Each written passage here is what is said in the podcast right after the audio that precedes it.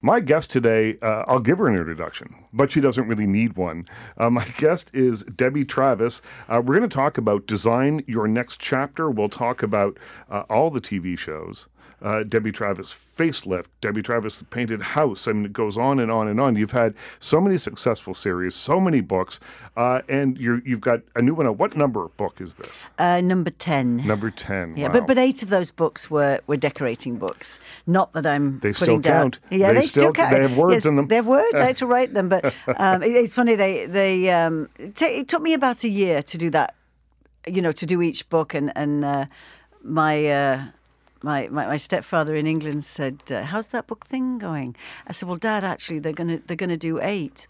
So he whispered down the phone, "You know, if I talk to your granny, you could sell nine. That's hilarious. So I always think of those books like, Ugh! Well, you know, it, it, it's funny when you look back at, at a body of work like that that dates back 20 Hmm. years probably. Yeah, well, I mean, I, I started in television behind the scenes Yeah. and was fully intending to stay there. And so I, I kind of did my internship at the BBC and then I went off to different channels around the UK and then managed to. Um, You edited something upside down into a I story, did, you well, not? I, I ended up in actually this dates me, but I ended up in the newsroom when they were doing the Falklands War, Right. and that was really interesting. Only as an assistant, assistant, assistant, um, and then I got sent to Norfolk to uh, what was then Anglia Television, and um, it was called Death Row because it was just these like cubicles of editors, and uh, you got the name a runner because you could move fast, you know, and you could, you know, uh, and it was 16 millimeter footage in those days, and and so they were uh, they, we used to wait for the news to come in. Of course everything is like like in movies slow slow slow panic you know yeah, yeah. last minute you sit around all day and then it's like got to get this in the Hurry can up and now. wait. hurry up Yeah. and wait yeah. And um, so the footage would come in but the guys all used to the editors would go to the pub. And uh, so one day the footage comes in the job of the runner run to the pub tell your editor footage is in start editing. Well my editor was under the table and had had way too many pints. So um, I ran back in tears saying oh you know George is you know out of it.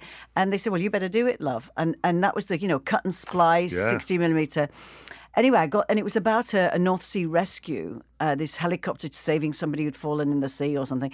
And I did it, and I was so ple- pleased with myself. And I r- ran the film down to where it was supposed to go, went back to where I was staying, my little hovel somewhere. And I thought, I'll watch my first thing ever on television. and there was the newscaster speaking, and then the live guy. And then the footage came on, and the helicopter was upside down.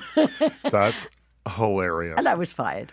you were fired, no, even though Georgie was under the table. Oh, they didn't care. You were a nobody. But uh, Yeah. but the interesting thing was, you know, I always say mistakes are a good thing because something always comes out of them. And and um, there was a very kind editor who went freelance a few months later and rang me up and said, "Do you want to join me?" And and I did. And so he just thought, I thought you you know you've got a bit of chutzpah. Yeah. So uh, so something good came out of it. Well, it's funny on this show when we have uh, successful people in, we have so often talked about failure, which hmm. I think that people seem to shy away from a little bit. They don't want to admit, "Oh, I I, I buggered that up," or "I didn't fa- I, I didn't succeed at this." But I think failure is the best way to learn. I think failure teaches you more than uh, any string of success possibly can. Look, that's how we learn to walk. You know, nobody's learned to walk. I know we don't remember, but you Yep. tumble down, you fall down, you get picked up. You know, you know, if you scream in a certain way, everybody's going to give you attention. That's how we learn. And and I, I, I do think I think people who haven't done it yet are frightened and embarrassed and very embarrassed to talk about that things didn't go right. But you know, same as you, when I did this book, I interviewed a lot of people who had started next chapters. Some big projects, some just very ordinary. You know, mm-hmm. and all of them talked, all of them about this didn't work, or the day they made the the cookie batch and burnt the kitchen down, and then they were left with nothing, or the day they bought the beach bar in Paros in Greece in an island and it blew away six months after spending their life savings on it because something good came out of it. Right. And and the the one thing I loved is successful people love talking about themselves, a and b it's way more interesting to talk about the boo boos, you know, the things that go wrong. Um, but it's it's having the courage to say, okay, it happened. We now get up, and that's I think partly to do with the way you're brought up, and um, you know, I think it's a kind of generational thing. You can't just keep moving jobs. Fall down six times, get up seven. Yeah, and and I think one of the things I think you remember with mistakes is where where you were at the time and, and your mental state. When I was editing in London, I was told I worked for this very nasty, very famous American mogul. You know, I was the kind of the, the scum on the floor. Didn't even know my name, and and they, he, it was at the stage. It was a big movie, and um, the, the, I was sitting behind them, and they used to have something called bins, uh, uh, and it was like a, it was like a huge laundry bin with hooks, and you hooked the footage in. So Right. when the editor, you know, the main editor clicked his fingers and wanted that little scene, you you as if you were good as an assistant, you could find it really fast. Anyway, they the um, the editor gave me, or the, the the producer handed me the master. Now, the master, if anybody doesn't know, is the master. It's called that for a reason, Yes, yeah. it is the main, you know, that silver tin, you know, it's the negative kind Yeah, of thing. yeah. Whatever. And he told me to take it to down through Soho, where all the film companies were, pretty grungy area in those days in, in, in London, to um, to this place where they put the M&E tracks on, the sounds, the door banging and all this kind of Yeah, yeah. stuff. And I tripped, and it was a fall day, leaves, rain, all this kind of stuff. And I, I've never in my whole life forgotten this moment where this tin opened and the footage, the, the reel of film rolled through all the dog, through the dog poo, through the leaves, through the wet, through the cigarette packets, whatever. And it looked like a mass of knotted hair. and I lifted it up, tears running from every orifice, and, and I had two choices. And next to me was a, a garbage bin. And I remember standing there, hopping from one foot to the other. I had could go back and and say, "This is what I've done," or I could dump it. This guy had. I don't. I don't think I even got paid. Didn't know my name, where I lived, or I could make a, a run for it. Right.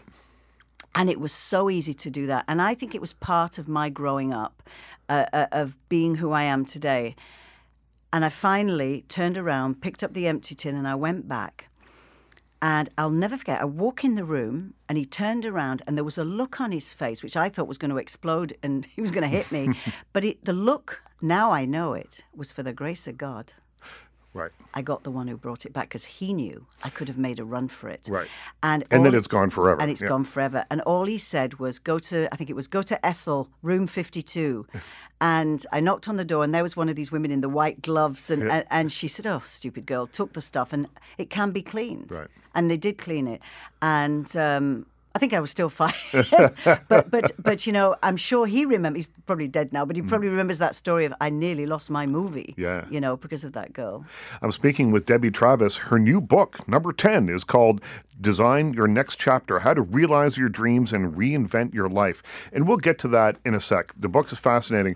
One more story about failure because it makes me laugh. I think you told it to me. You were on my TV show, Pop Life, a while ago.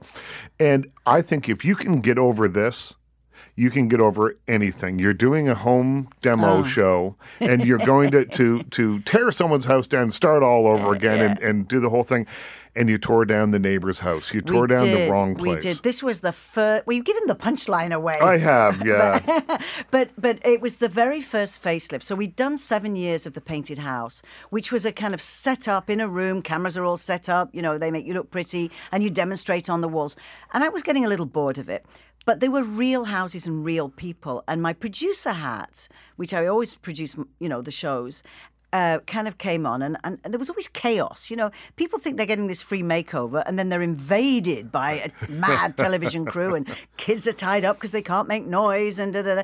And um, and I, I, I remember watching these people, and I said to the director, you know, what is really good television is not me sponging these walls. I think we should turn the cameras on ourselves, follow the puck of the horror. And everybody knows the horror of renovating when you're on your own, Yeah. you know? So we pitched it to the network, and at, in those days I couldn't do anything wrong. So they went, okay. So they, they, the one, but the idea was that one member of the family, usually the mother, would go be sent away to see a sister or a friend, all in secret, and I would work with the dad. So the very first one, I wasn't allowed to meet him because they wanted the element of surprise. And they said to this guy, uh, you know, um, this is how it's going to happen. He said, the only thing is, I'll send her away at seven o'clock. She'll get the train to her mum's, wherever it is. And um, I have to take the kids to school. Is that okay? So the producer said, yeah, it's not a problem. She said, uh, he said, but I'll leave the door open. You can get started. Great. It's the first show. So and and there was no reality show on. The only thing I think that was the Osbournes was going, mm-hmm, right, and was a huge hit. Just the beginnings of all. The of beginning that, yeah. of it all, and nobody, of course, had done it with a decorating show, which mm-hmm. were very kind of a bit boring. And um, so we arrived, and we can demolish these these houses in about an hour and a half. It's pretty easy with sledgehammers and 40 people and cameras yeah. everywhere. And of course, we were setting things up, and I was overacting to one camera. You know, this is the ugliest house I've ever seen. Rip out the kitchen, rip out the ceiling. Oh, that fireplace. That is revolting. Anyway, in my earpiece, the director says, uh, Okay, Mr. Robinson, he's coming down the path, Debbie. Meet him at the door. There'll be another main camera there, and his name is Jack Robinson. Hi, Jack. Oh my God, Mr. Robinson, your house, I have to say, is one of the ugliest houses I've ever seen. And anyway, but your wife's going to love it. We're going to do this, we're going to do this, we're going to do this, and it's going to be amazing. And he just stared at me. And then he said, I'm Mr. Jones. Mr. Robinson lives next door. so that was a great phone call to yeah. the to the network. I'm really sorry, but all the budget for the whole series has gone on this mess. So we did two houses. Well, it, that, it, it's finding the I don't know, finding the, the, the making lemon out of lemonade. It is, or and, uh, lemonade or lemons. And the lesson in that was it was all filmed, and we mm-hmm. launched that show to really the, the breaking numbers that we'd never seen mm-hmm. before in America and here for uh, uh, that kind of show.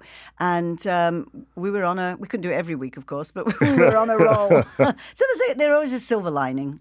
My guest in studio is Debbie Travis. The book is Design Your Next Chapter How to Realize Your Dreams and Reinvent Your Life. We're going to talk about starting over uh, when we come back. I just had Jennifer Dale in here a couple of weeks ago, and she has a new movie called Into Invisible Light about mm. a woman who starts her life over at age 60. Fascinating mm. conversation with her. I want to get to that with Debbie Travis. Stay with us. Debbie Travis is my guest in studio. Design Your Next Chapter How to Realize Your Dreams and Reinvent Your Life is her new book. Uh, you know her as the host of Debbie Travis Facelift, Debbie Travis The Painted House. Uh, the shows were based out of Montreal, Quebec. Facelift was produced for Home and Garden Television in Canada, but uh, you live in Italy, you have a house in London, you're all over the place. Yeah. And we'll talk about Italy in a little bit because there's something really cool happening there that you're doing, and it relates directly to your new book, I think, uh, Design Your Next Chapter. It does. So I, I've been in television, like I said, uh, behind the scenes, and then I did five television shows. I also did a big series for From the Ground Up, and then I did All for One, and then I made a, a documentary series called La Dolce Debbie, which was about, um, that was about two years ago, about this building this place in Italy mm-hmm. and the and the stress of it and the not speaking Italian and the challenges of everything that comes with Italy, and. Um, you know, I, I didn't want to. I felt so good there, and I didn't want to just sit on a hillside and do this renovation and then what? Gin yeah. and tonic at 11 o'clock in the morning. and um, But I felt good. So I, I, kind of had this idea of what if I brought other people? What if I had these retreats where people could come? It's a huge, huge property. And they could, you know, enjoy what I enjoy. And what came out of this was many, many people's dreams of next chapters, frustration at where they were at the moment. Some people had started next chapters. So I had this kind of idea wow, this would really inspire others to, who couldn't come to Italy mm-hmm. to, to learn these stories. And then, you know, it's like having a new car. You start recognizing the story. So I'd see it on a TED talk, right. I'd see it in the newspaper, I'd hear a you know radio like yours and go, oh my god, you know this is a great story. So I started to put it all down. And um, we and, and so the book is really my thread, but it's really geared to uh, several groups of people, and I've been very, very surprised of who, what type of people have come out to see me. Um, not just people who are say retiring and then like i don't want to just sit here and knit or play golf all day. You know i'm only 50 i want to do something. Um, but a lot of millennials mm-hmm. who have said you know what? I think i've gone down the wrong path. This is you know i, I don't want to be a dentist I want to teach yoga or and they've got a different mindset completely. And then a lot of them are people who've done this, and this was me, the same job for many, many mm-hmm. years, which is fantastic. But there comes a day, there's a great Italian word, which is basta, and that means enough. You know, I'm tired. I, there's nothing I can learn anymore. And I do believe, after all these people I interviewed, that we reached, after 20 years, the end of our learning curve. After 30 years, we're screaming from. So a lot, mm. you could be a surgeon or a politician or a CEO of a company or you know, massive jobs. But it's like if you're not learning anymore, and I felt that I can make television shows in my sleep, and I'd be sitting in meetings. I love the business, I absolutely love it. But I'd be sitting in meetings thinking this is like deja vu. Mm-hmm. I've heard all this before. And then we get the empty nesters, and they're another breed. Because I wasn't like that. But, you know, a lot of women find it incredibly hard when their last child leaves home. Me, I changed the locks. and, Bye! and got a new den overnight. Yeah. Mum, are you crying? No. Um, tears of joy, maybe. Tears of joy, yeah, party time. Um, but but it is very hard. So I think a lot of people say, I just want to find my passion. And that's another thing. How do you find your passion? Mm-hmm. I want to do something completely different. And I met the most remarkable people who went from being a surgeon to a singer or, you know, going from running a bank to running a coffee shop and, and bringing joy back in their lives. Where do you think that this spirit comes from? You all the way through the book. And I think, you know, when you look back at your career as well, I keep hearing this idea, this refrain, like, what's next? What's next? I know that I am I'm someone attention deficit. That's why well, I can't sit still. well, I think for me, I'm always more excited about the next thing to come rather than talking yeah. about the stuff that I've done or yeah. the things in the past. The most exciting thing is the thing I haven't done yet, and I've sensed that with you. Where does that spirit come from for you? Well, it's think? like me. You know, I'm sitting on holiday planning the next holiday. Um, I, I, I, think I've always kind of been on the move. You know, I, I, I was brought up in in the north of England in a very kind of rural area, just outside on the cusp of you know industrial England um, from the Victorian times, and um, it wasn't for me. I, I, I, you know, village life if you weren't married by the time you were 17, it was like, oh, what's wrong with her? married somebody in the next village, you were odd. Um, and I just, you know, I used to just dream of getting on that bus and going, heading to the big city lights of London. And, and my mum said, yeah, great. Yeah. there was a whole stream of other kids behind me, and and uh, uh, if, to leave school in those days, you were allowed legally. I don't know what it is now, but you were allowed to leave at fifteen. Right. But you had to, you had to see the careers teacher before you were allowed. She could sign you off. Well, right. of course, they were desperate for me to leave anyway. so I went to this horrible woman, Mrs. Ramsbottom, and she basically said, gave you the options, which most girls in those days had, I'm sure in this country too, was um, well, you could be a nurse. Mm-hmm. No, you didn't do very well in biology, so that's going to. What about a secretary? No, that's not going to happen. Then she basically said, well, you could get married, but I don't think anybody would want you. Okay, can I go now? Yeah, sign her off. She's out. So I was. I think it was like a week before my uh, my 16th birthday, and my mum said, yeah, when you're 16, you can you can go to London.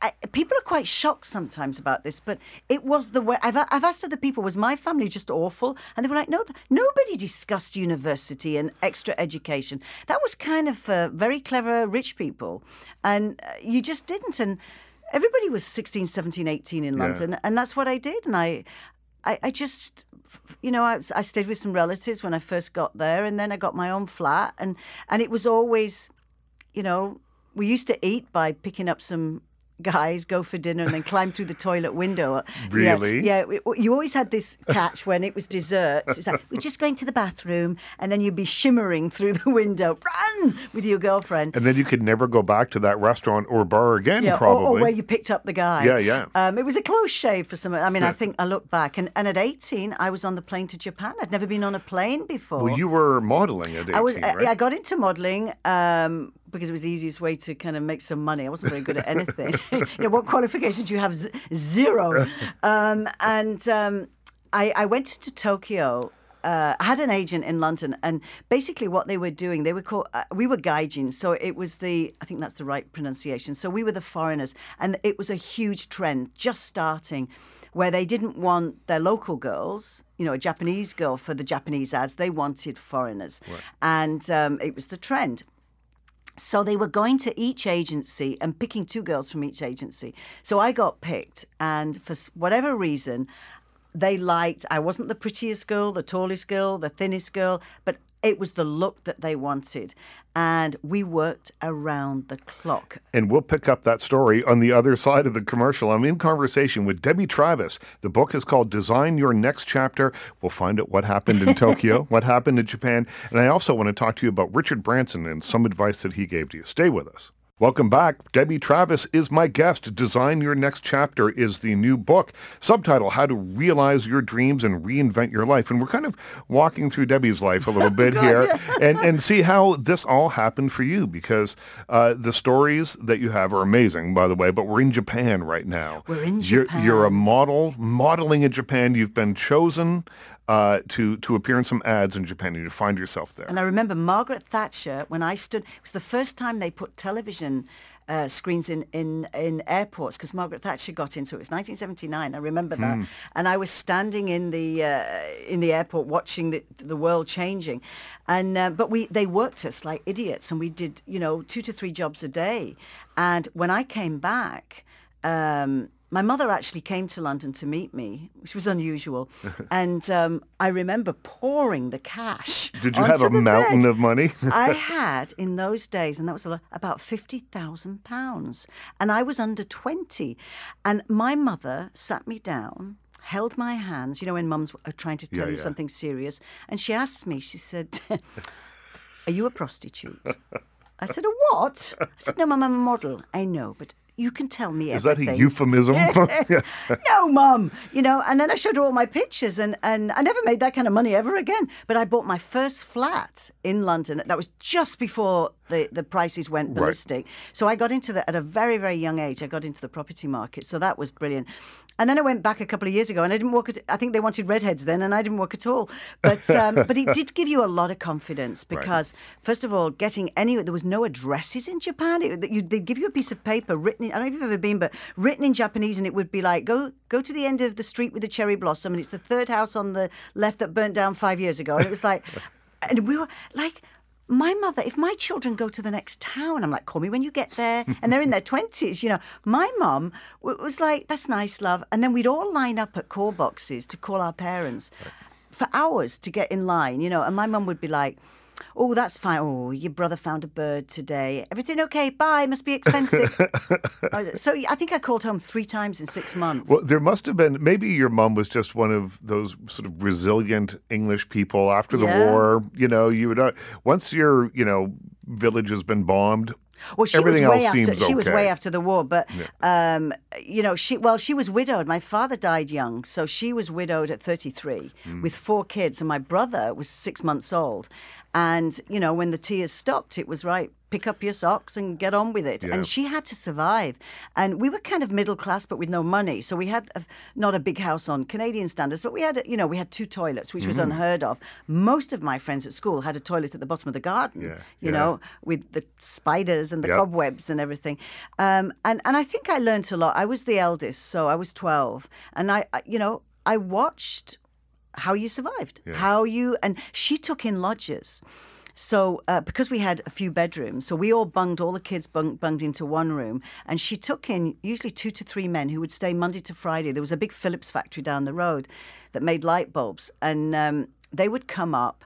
And I remember coming home, it was awful, really. I came home one day, and um, there was some empty tins. She's dead now, so she, I can tell the story. There were some empty tins of dog food and um, I'm looking at them. You know how embarrassed you are when you're a kid, yeah. teenager. And I'm like, what are you doing? And she's making a shepherd's pie. And I said, we don't have a dog. And I'm going, oh no, mum, they're going to die. They she says, a few peas and some onions, it'll be lovely. And then the next, we're all sitting in the kitchen waiting for somebody to pass out in the dining room. And then this, you know, 32 year old businessman comes in and says, oh, Valerie, that was delicious. Could I have some more? I'm like, don't eat it. I'm sure it's better stuff in there than spam or something. I, am not sure I ever would have eaten at home again. Uh, oh. After that, but but but that was survival. Yeah, they'll never yeah. know. A few peas and onions, they'll be fine. I'm in conversation with Debbie Travis. The book is called "Design Your Next Chapter." Richard Branson said to you, "You have to be great." and yeah. those are, from what I understand, words that have, have kind of driven you. And and I wonder, do they do they help you or do they haunt you? Well, I think I think you know I, I'm not Richard Branson, of course, but I think he's a, a bit like a lot of he's the, he's the ultimate en- entrepreneur. You know, where you're just constantly thinking of the next thing. Your mi- your mind is very. I have a very busy mind. Anybody who knows me and my husband's, I just exhaust everybody because I'm also. You know, if you came up to me and said, "Oh, I love apples," I say, "You know what you could do? You could you, you know you could pick those apples and you know, do this and th-" and I, I always see a way where whoever I meet thinking, "Oh, you could. This is how you could make a business out of that," and. um I think he's like that. I think he, and also he gives opportunity to others, and that's what I've done. You know, this all the stuff I do, the the the, product line.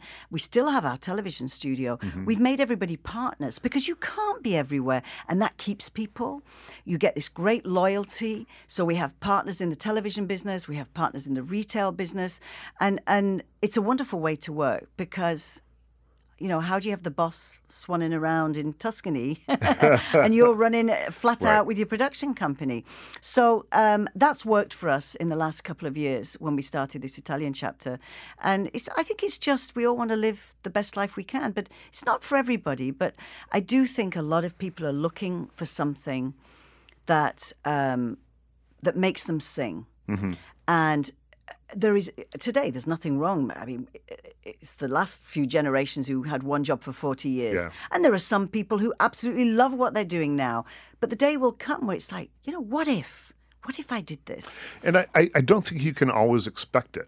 Mm. You know, you can love your job, mm. but if you feel that you're not challenged, you can coast for a little bit. But then, I mean, I just think it's human nature that we mm. want to be pushed a little bit. And you can't eat the same meal. You may love Yeah. spaghetti bolognese, but you can't eat it every day. It just gets like there's nothing interesting, and we want to be challenged. And, and I think we're we're going away from the day where it's just roll over and well, you know, my time's up. And you're seeing all these icons now, who are revitalizing mm-hmm. themselves, like Jane Fonda and and you know Richard Attenborough's 90, and he's doing a new series about polar bears. You know that guy is going to die in his sleep. You know he's amazing, and and it- it's it's just keeps you excited, and I think it keeps you young.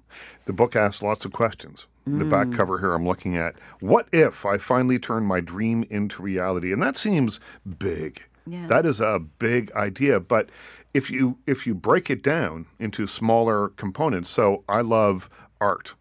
Why shouldn't I work at a gallery? Why couldn't I change my my career to something towards something that has been a passion my entire life? Or, or, or, or talk about art. or talk about it. Like I would guess, though, that in the case of many people, uh, it doesn't seem like a viable way to make a living. You- Or people say, no, you have to be a lawyer.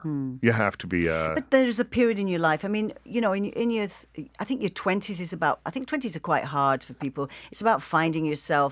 Your thirties, you're getting into a. uh, But you, then you start. Then you then you've created a lifestyle where you need money. You need the mortgage. You've got the kids. You got how much did we spend on diapers? I mean, like you know, all that stuff. Suddenly they're all gone, and you don't need as much money. I mean, I, I buy food for the day. I, Yeah. I- you know, I used to go to these huge places and spend a fortune, three trolley loads of food. Those wonderful days have gone. And so it's not about, I hate my job, so I've got to do something else. For some people, it is that.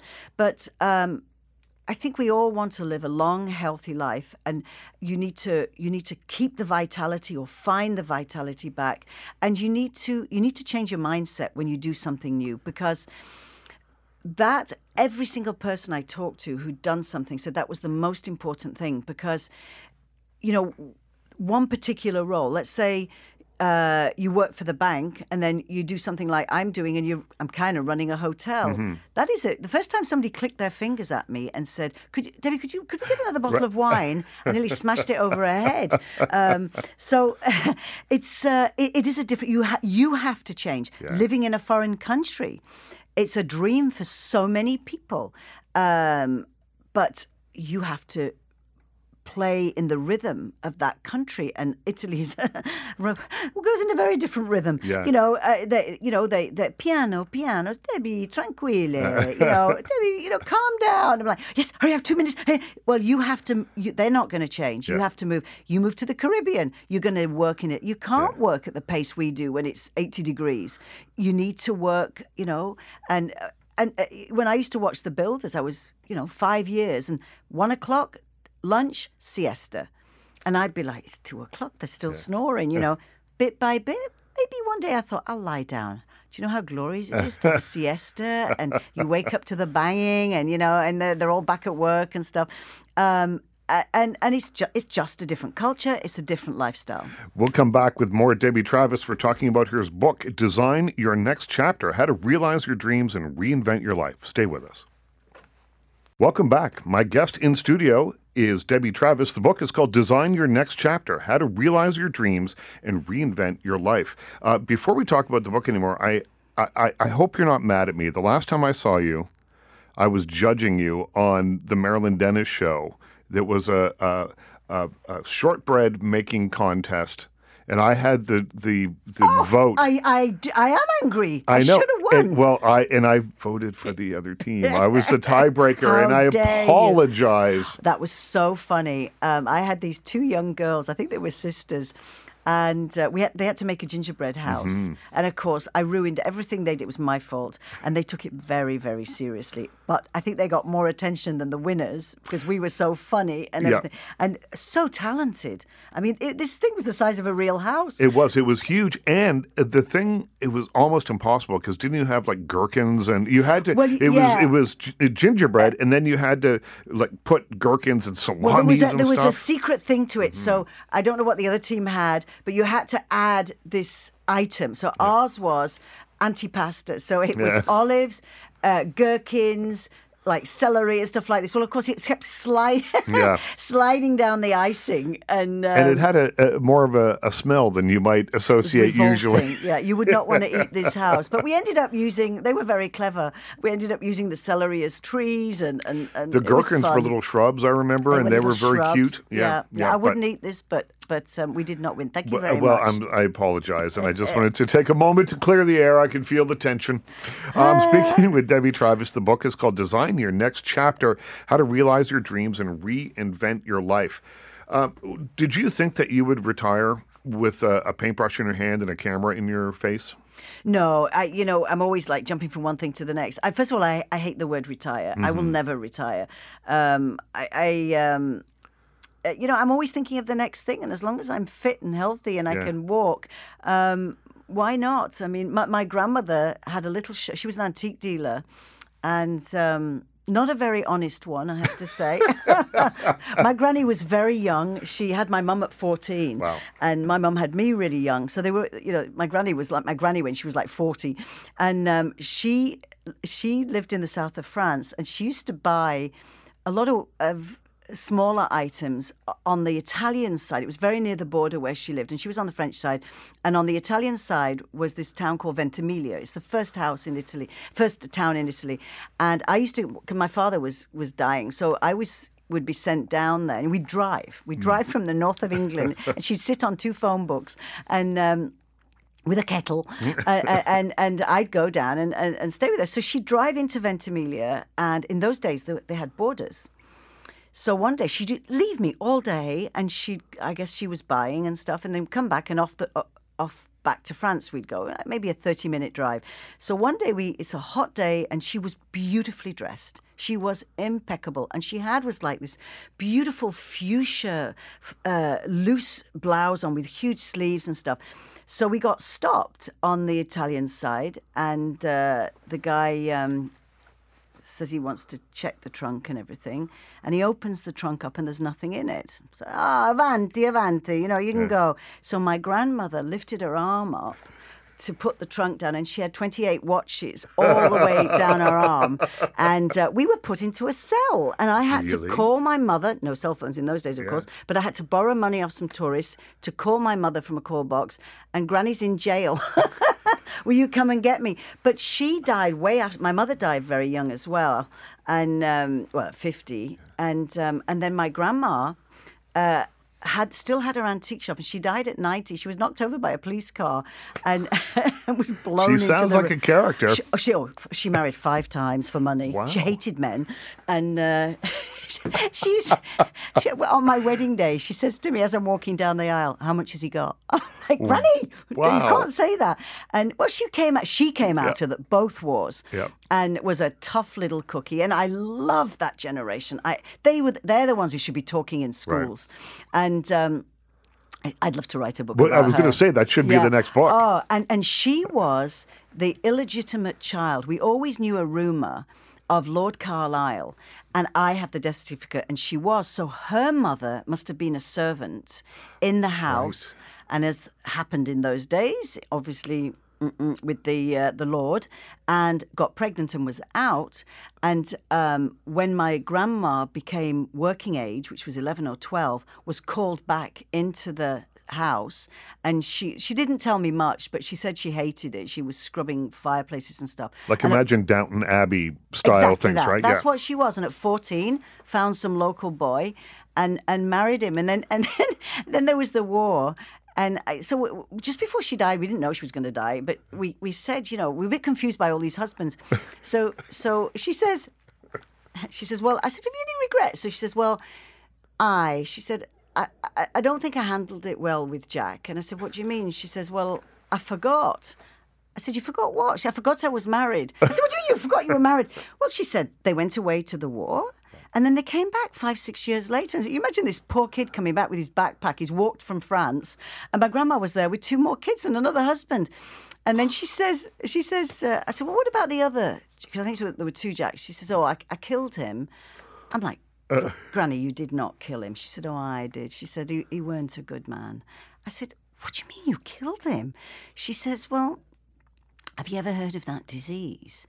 It's called diabetes. I said, Yeah, everybody's got it today. She says, Well, they can't have sugar.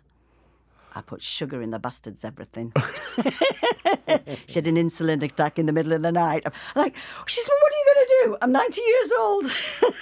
Wow. but but that's that It- generation. that is, and and I- so ask your grannies if they killed anyone. that is a book. Yeah. That is a Yeah. book right there.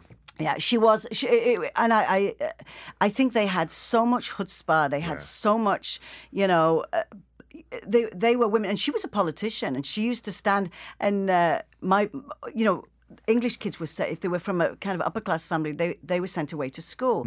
So my mum was sent away to school at four, boarding school, and came home like three times a year. And my grandmother was not a mummy type. My mum was, but so my the only story I remember my mother ever complaining was she said, you know, I, I was 11 and I came home and and we were halfway through eating a frozen chicken, probably still frozen. and, and my grandma said, "Oh, I know what I forgot to tell you. Your father died three months ago. Do you want some more peas?" And my my, my mum never really got over it. Yeah, and, yeah. But they were a tough generation. They had to be. Well, and and I think that sometimes when people are older, you just look at them and think, "Oh, just a nice old lady." you know, I certainly my kidding? grandmother, my grandmother had quite a life as well. She died 16 years ago. She was 100 when she passed Wow. away. Or 99 and a half. She didn't quite make it to 100, but almost. But my grandfather had been a jazz trumpet player in New York Mm. in the uh, 30s and 40s. And so he was a sideman and he played with everybody. And uh, later they moved to Boston and he started a big band there. And I was talking to her about this one time. And keep in mind, at this time, she's probably 85. Yeah. And uh, she has always just been the sweetest woman in the world, my grandmother. And uh, she was telling me about uh, the big band. And, and I said, Well, what was it like? Where did they play? And she said, Well, they used to rehearse in the house. And man, those cats could blow the roof off the place. And I bet there were stories that she didn't want to say. But you know, that generation didn't really talk about themselves. Mm-hmm. And I think I think when the war was over, they just wanted to move on. They they did not discuss it and you know, we see that with all. I mean, there's not many of them left now, Yeah. but I think there's. I think any of them, and and um, uh, I think they should. As soon as well, maybe it's too late, but have them talking in schools. I mean, Yeah. my my eldest son has always loved everything to do with armies and battles and stuff like that, and he would love these old guys. You know, Yeah. to, and my and my stepfather had a gas mask, and my son it was actually went to quite an extreme. We had to go and see something because he never took it off, and I'd, I'd be like like in a supermarket, and this kid with a gas mask on, and you know, try and take it off him, and he scream. And um, this was for about four years, Yeah. and, and I, I always said to my stepfather, "How could you do that? You know, next time give him Lego like every other fa- That's right. grandfather, you know." And he gave him a gas mask, and he loved it. He loved it. He had a special locker at school that this thing could go in, and it's. um I, I, I think the kids would get so much out of these stories. I'm speaking with Debbie Travis. The book is called Design Your Next Chapter How to Realize Your Dreams and Reinvent Your Life. We took a little left turn there talking We about your grandmother, but man, am I ever glad we That's did. That was book. fantastic. Yeah. So um, we've just got a couple of minutes left. When, what advice would you give to someone who's thinking about making a change? Well, I think you plan it like everything Mm-hmm. else. I think you have to divide it up, and I think you have to write stuff down. So the first thing, which happens to everybody, you know, you lie in yoga class going, oh, you know, one day I could have my own yoga studio. And then by the time you finish the class, that negativity, that thing on your shoulder is saying you're not good enough, thin enough, clever enough, you know, and that's all of us.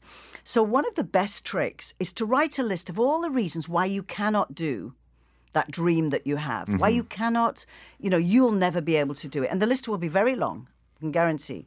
And then write a list next to it of the reasons why you can do it.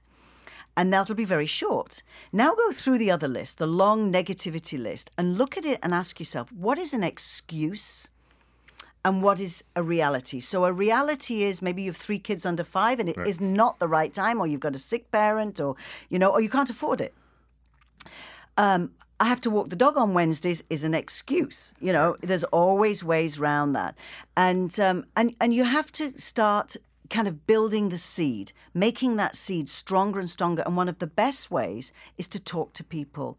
And people are often afraid of that because they well, they'll take my idea. But you find your tribe. You find the people who are going to support you.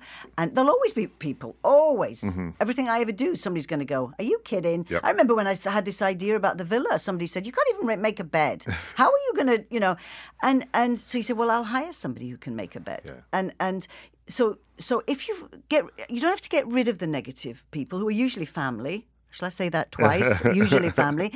So you find the people who are going, yes, well, what about if you did it this way? And there's always a tribe who will help you and support you. And, and it's that's imperative. And then you start working up. Maybe it's not something you do now. Mm-hmm. Maybe it's something you do in three months and create a vision board. Put up the ideas. Every time you have an idea, stick it up there and you keep, I do believe in that. You keep seeing it and seeing it. And of course, the work has to be done. But it will come to fruition eventually, and it may change.